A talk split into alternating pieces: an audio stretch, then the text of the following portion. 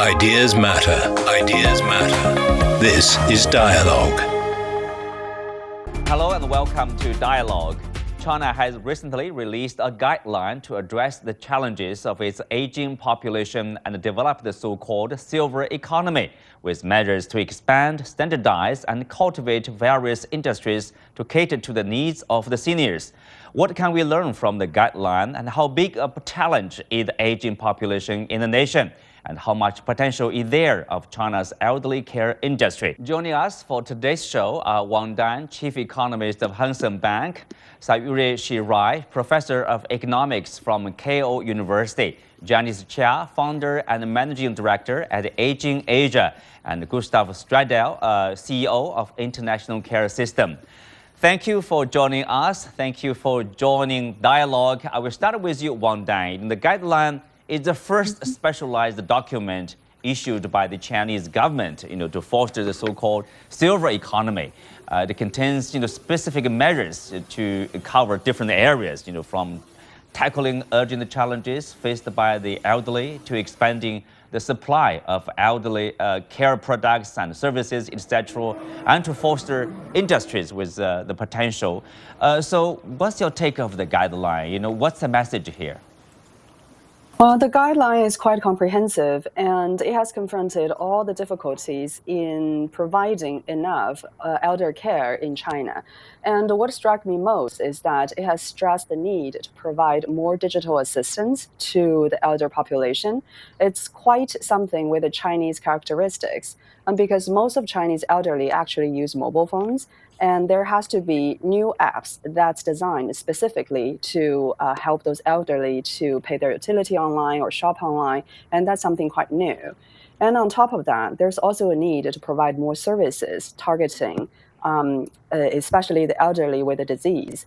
I think for China, there's an overcapacity in basically all the subsectors in industries, with the exception of medical care and elderly care. And there's a real need to open the market and introduce more foreign companies and uh, foreign uh, services that can help China to tackle this problem. Mm-hmm. Oh, Janice, you are from Aging Asia. I mean, obviously, you are very familiar with uh, the challenge, you know, Asia-wide. Uh, what do you make of the Chinese move, you know, to deal with uh, this aging population challenge here? Yeah, I think it's a very forward-thinking move, and it's really looking ahead at that future of the hundred-year society, because more and more people in future will be aging at home.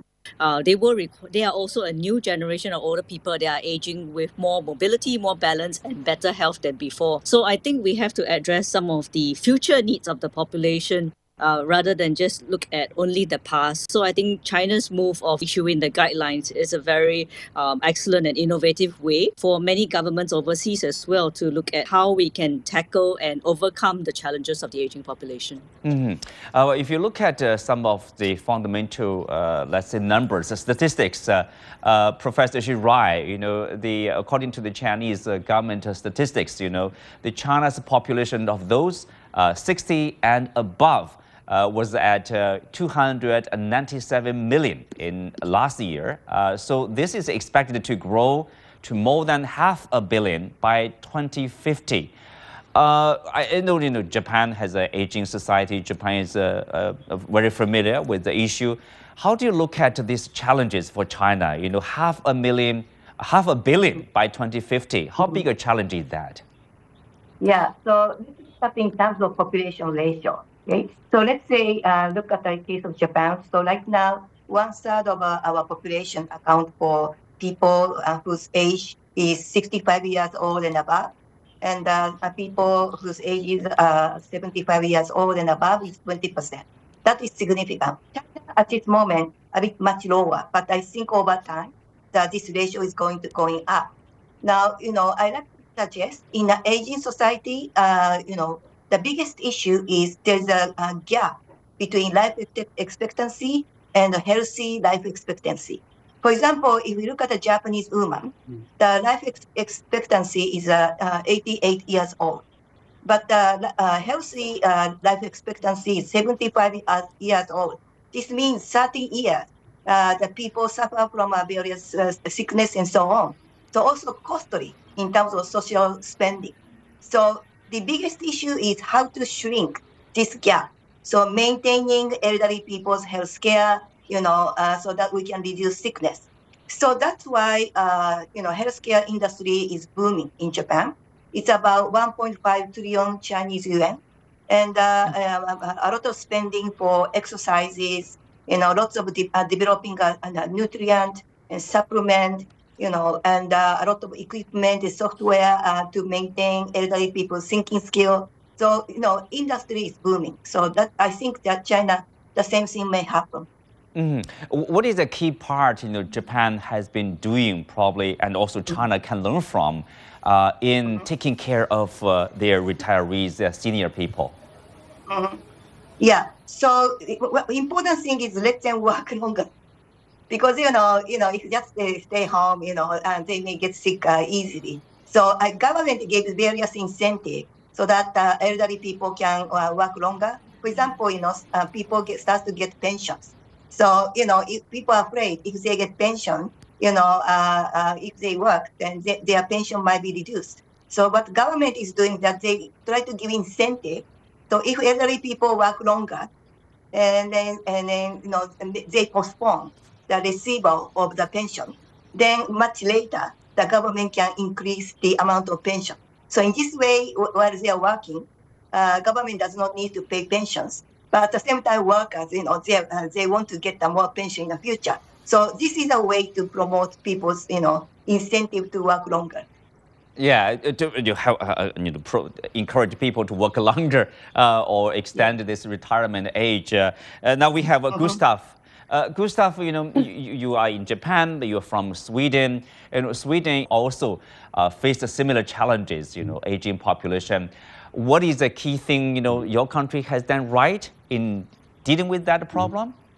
Well, as you say, Sweden had the highest aging rate in the world until Japan surpassed us in the late nineties. But actually, Sweden became a, an aging society by the standards of uh, W H O already in eighteen ninety, so one hundred thirty-four years ago. And it aged from that point only slowly. Um, and there are many turning points or key moments for Sweden, Sweden during this process. But I would like to mention one, which is, for example, a new Social Services Act that was introduced in nineteen eighty-two. And among other things, it explicitly stated that elderly or people with disabilities themselves uh, should have, well, be participating in the development of services and have self-determination, and therefore actively uh, participating in choosing and therefore also developing new services. And this, this fostered a lot of innovation. And it also, uh, so it influenced the kind of, for example, products or services that were produced consequently. Um, I think it's extremely important when developing new products or services uh, for the elderly that, you know, to keep or indeed create this connection with the elderly themselves. In marketing, this is basics, but for some reason, it's not very been. This connection can be very vague sometimes in many countries. Um, so, for example, uh, if you let's say you develop a wheelchair, um, all stakeholders in, in in producing and buying a wheelchairs, their needs are different. If the wheelchair is cheap, for example, care providers, they might be happy and buy it. But care workers might have to pull a wheelchair and therefore will have an increased work burden. The elderly themselves, they might lose independence because of the poor quality. Uh, and because of the increased care needs, the total cost for society will also increase. So this will not create a sustainable uh, export industry.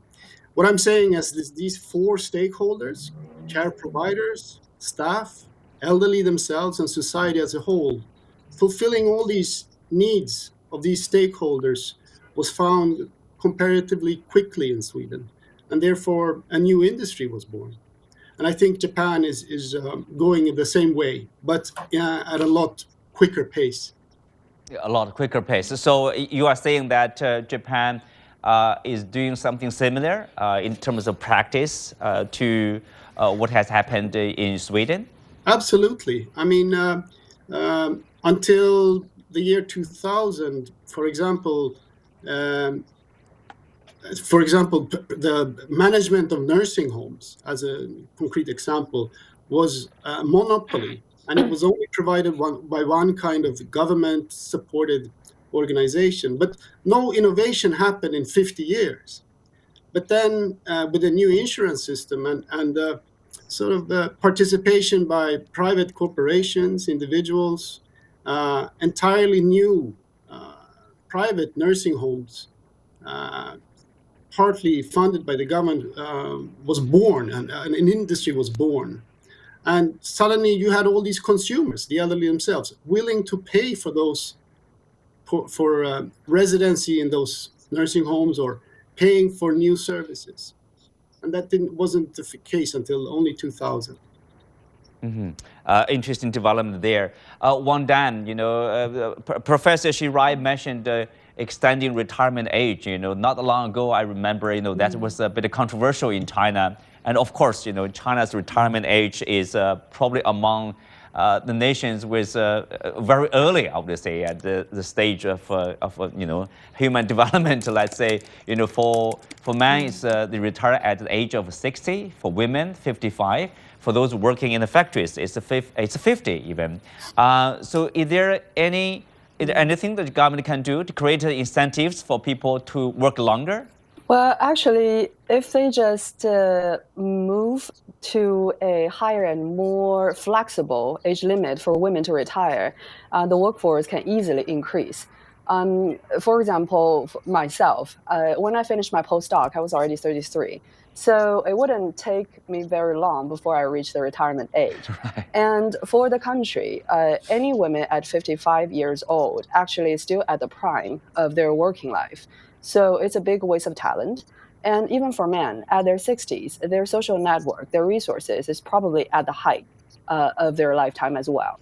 Um, but for China, there's one difficulty, uh, is that we do have a surplus of fresh young labor. And last year, one of the key uh, problem was actually the unemployment problem of the age of uh, sixteen to twenty-four. So um, the, de- the delaying of retirement age certainly was one way to address the pension issue, but it might exacerbate the job market stress. Mm-hmm. And there's also a fairness argument in this whole delaying of the retirement age um, proposal, because we're basically redistributing the cost of retirement. Um, do we want the young people to take ma- more cost? Then probably those people, uh, the older people should retire early. But if they can work longer, then some of the cost will be shifted to themselves. And that for the society in the long run probably is a better way to go. So Janice, uh, you know, if you look at uh, this uh, potential, this silver economy in China, uh, you know, according to the Chinese figure, uh, the China silver economy is estimated to stand at around seven trillion yuan. Uh, of about six percent of the country's uh, total G D P. And the number is projected to grow to thirty, uh, three trillion yuan, uh, you know, like thirty trillion yuan, around like a four point two trillion U S dollars by uh, basically ten years later, uh, twenty thirty-five. You know, what, what do you make of that number? What do you make that kind of a potential here? I think it's an awesome potential, and basically the future potential of the silver economy essentially means that the opportunities in aging overlaps all sectors of our economy. Older people are going to be spending on more than just healthcare. They are spending on tourism, lifestyle, retail, food. They are going to impact every single sector out there. And that's where that's that's why every business needs to have an aging strategy business pillar. Because from, let's say, the bank's point of view, your customers are aging. But if you look at credit point of view, over older people age over sixty, they have difficulty applying for a credit card because they are no longer working. Um, how are banks going to address the future high-spending consumer group, which is going to be the seniors? Although seniors don't may not be working after sixty, or you know, even if we encourage them to work, the age alone right now is also um, a, a hindrance to them applying for credit. However, they are able to pay their their full credit uh, uh, uh, amounts upfront compared to the younger market. So I think they are very cash-rich.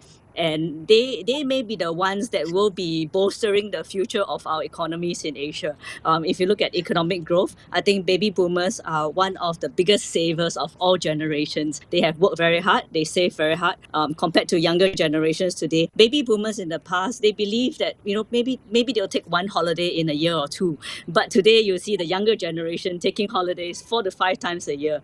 Um, but at the same time, baby boomers are also asset rich. They have also purchased multiple properties. And now as they are aging, and they now have money and spending power to help to inject into all areas. Uh, many baby boomers, for example, are also helping with their children and grandchildren with the purchase of housing. So you are saying basically, it, you know, it's a universal issue and it involves uh, every sector of the economy, of the society. So uh, Janice, can we say there's enough incentive for different uh, like investors or, or industries uh, to make investment in this uh, new growth area? Now, it's it's still a new growth area. So for many investors, they are looking at it from the healthcare investment perspective, because this is currently the most Um, lucrative and also the, the area that we can see the returns. Um, however, there are other businesses, um, other sectors that will potentially be adding to the silver economy. But these opportunities may not be discovered yet. So for the i- immediate future, I think there's really opportunities in healthcare, in real estate, the building of facilities, uh, the involvement of how we invest in different types of facilities for the aging population. For example, in the past, we may have looked at investing in retirement villages, uh, investing in nursing homes. But now in the future, we will look at investments, investing in equipment that supports older people to get stronger as they get older, investing in biomedical sciences, um, areas that will help older people to um, make use of the latest in medical technologies to help themselves age in a better condition than before, and also engage in preventive health strategies. So I think these are all areas of the silver economy that is yet to unfold. And I think what investors need to do is to have as many opportunities as possible to look at what are the forward trends in the aging population. How will future consumers be spending, living, working? And where are the channels of uh, future investments going to be? Um, I think this is a huge area. Even the pension funds, the institutional investors will be very interested. Uh, I think now it's about how these investment products can be structured in a way that can attract the large numbers of investment into the sector. Mm-hmm. Uh, Professor Shirai, in Japan, you, you know, like, uh, uh, I'm not sure whether there's also a similar term, like a, a silver economy. I mean, how large yes. is that in, you know, in, um, in proportion to the total G D P, for example? Mm-hmm. So it, it's true that there is a silver economy and the industry, and uh, it's growing, and also probably China also starts to grow. But uh, you know, we have to. Uh, uh, I have to mention one thing. Now, in the aging society, a lot of elderly people worry about the longevity, how long they are going to be, right? And they worry, all worry about the sickness and so on. So spending is not going to be as strong as the you know young people. Okay, so it's a different type of uh, consumption. So we, I think, industry will grow. But it's not going to be a very strong compared to the, you know, young generation who are willing to buy cars and, then, you know, houses. It's different type. So when we look at the uh, silver economies, uh, also I have to mention uh, uh, those areas uh, is uh, have a highest uh, inequality problem. So, for example, in the case of Japan, we have so many elderly people, but only small portion of people have a very, uh, you know, lots of lots of wealth. And then most of the people do not have a, a lot of saving, and then they live on a, a public pension, but public pensions are never enough, okay? So, you know, they worry about it, so they tend to uh, save rather than consuming. So silver economy is important, but I think they also have to have a reasonable prices so that those people, you know, uh, can afford. So there are ex- uh, extremely rich people, so industry, uh, you know, can do something for them. But the um, uh, majority of people will not be that rich. So, you know, that we have to think in our mind, yeah. Mm-hmm. Well, Gustav, there, there's a difference between, uh, let's say, you know, uh, the seniors who, uh, you know, uh, uh, let's say they have a lot to spend, or who, uh, you know, don't have a lot to spend. Uh, is that the case? You know, some of them probably they need care services uh, by staying at home. Others probably a nursing room, nursing home there. There are different, uh, different probably services and products to meet their needs. So a good nursing home will fulfill not only physical needs, uh, but also psychological and social needs, and should be able to provide, you know, that precious daily life that we um, have, or and, and the elderly also had until they became care dependent. Uh, so this fulfilling physical, psychological, social needs, and also even creating meaning is also the core concept of well-being. And um, both well-being care and care quality is now being uh, discussed in the uh, uh, International Organization for Standardization, the I S O. So we are looking at new global standards uh, that should be applicable to any country, regardless of culture, for what uh, a good, um, for example, a nursing home is, or what a care quality is, or even a, a, a device. Um, and I, I think I'm, um, Sweden is not perfect, but Sweden was quite quick, uh, kind of a pioneer in uh, finding those different uh, needs, and not just physical needs. But Japan has caught up, and the, the good uh, Japanese care providers today, they are very good also at, at uh, pr uh, fulfilling these different uh, needs of a human being. Uh, the challenge, however, that it drives uh, Japan, and, and was the number one challenge for me running a nursing home in Japan, was the care shortages. We mustn't forget that care re uh, the, the care worker retention is more important than care recruiting. Uh, because if you have very low staff turnover or one hundred percent care retention, you don't need to recruit. So, uh, and that is also, I think, um, we need to start also really, really quickly to start about the well-being, not of, uh, only of the elderly, but also staff, care workers. Mm, care workers. Uh, so Wang Dan, you know, compared to the situation in Sweden, in, in Japan, obviously China is still in the early stage. Uh, we say, I guess, you know, uh, you know, there's media reports like there's uh, even a shortage of uh, nursing uh, homes in, in, for in big cities like in Beijing and Shanghai.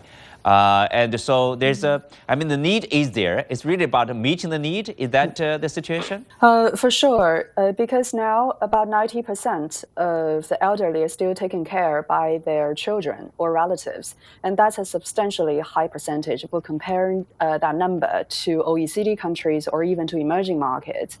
And in the future, this model may not stand anymore.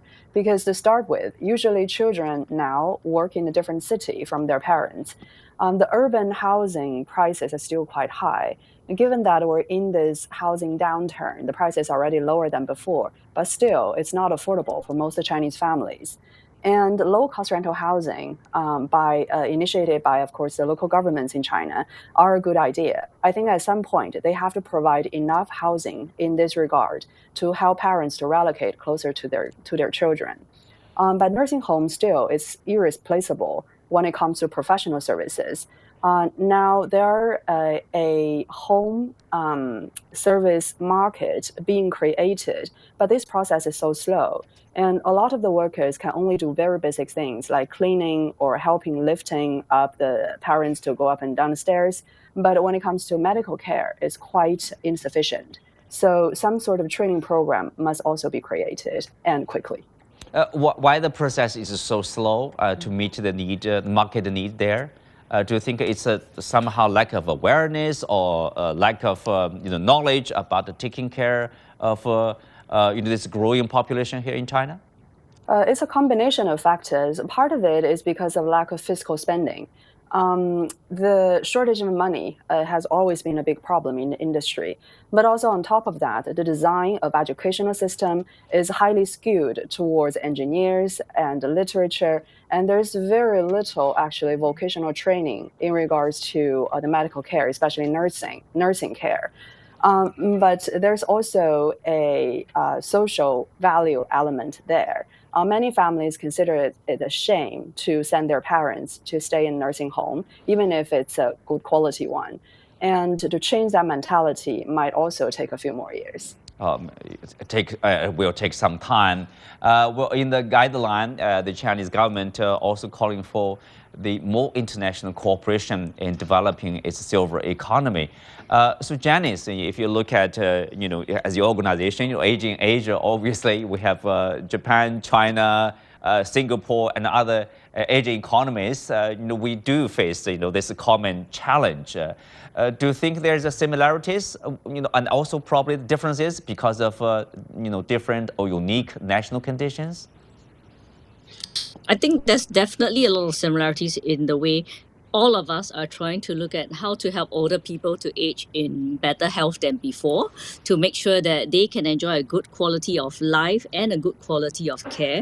Um, we are trying to attract people to work in the sector, and we're all facing the same challenges of the manpower issue too. Um, and I think in order to foster international, greater international collaborations, one of the areas we can look into is the um, using the examples of how successful aging countries, um, including Sweden, including Japan, have actually developed good training programs of uh, developing and, and training the care workers. These are areas which we can foster more international collaborations. Care worker is a very tireless role and it's very challenging. So I think having clear career pathways is very important. And the, the development of career pathways in uh, Japan is something that we can look towards. Um, in terms of the other areas that we might want to explore for the aging sector is that I think care workers Uh, could have opportunities for international um, internships or international practice programs. And this would greatly help to enhance the skills as well as help with retention of the care workers,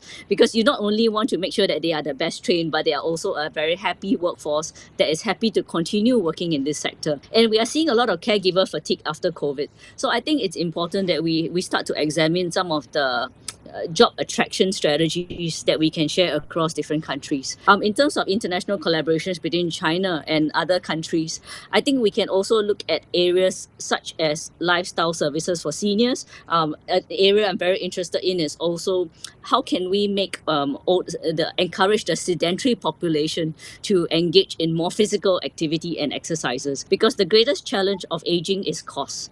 And if we can help to keep populations stronger and at least reduce the amount of care that they need. For example, even delaying the length of stay in a nursing home. They only move into a nursing home at a relatively late stage or even towards the end of life stage where they really need that twenty-four hour care. However, we need to develop other industries, including assisted living. I think assisted living communities will become a very viable option for older people in future. Uh, with that, we come to the end for today's discussion. Many thanks to our guests. Thank you for being with us. I'm Shindor. See you next time.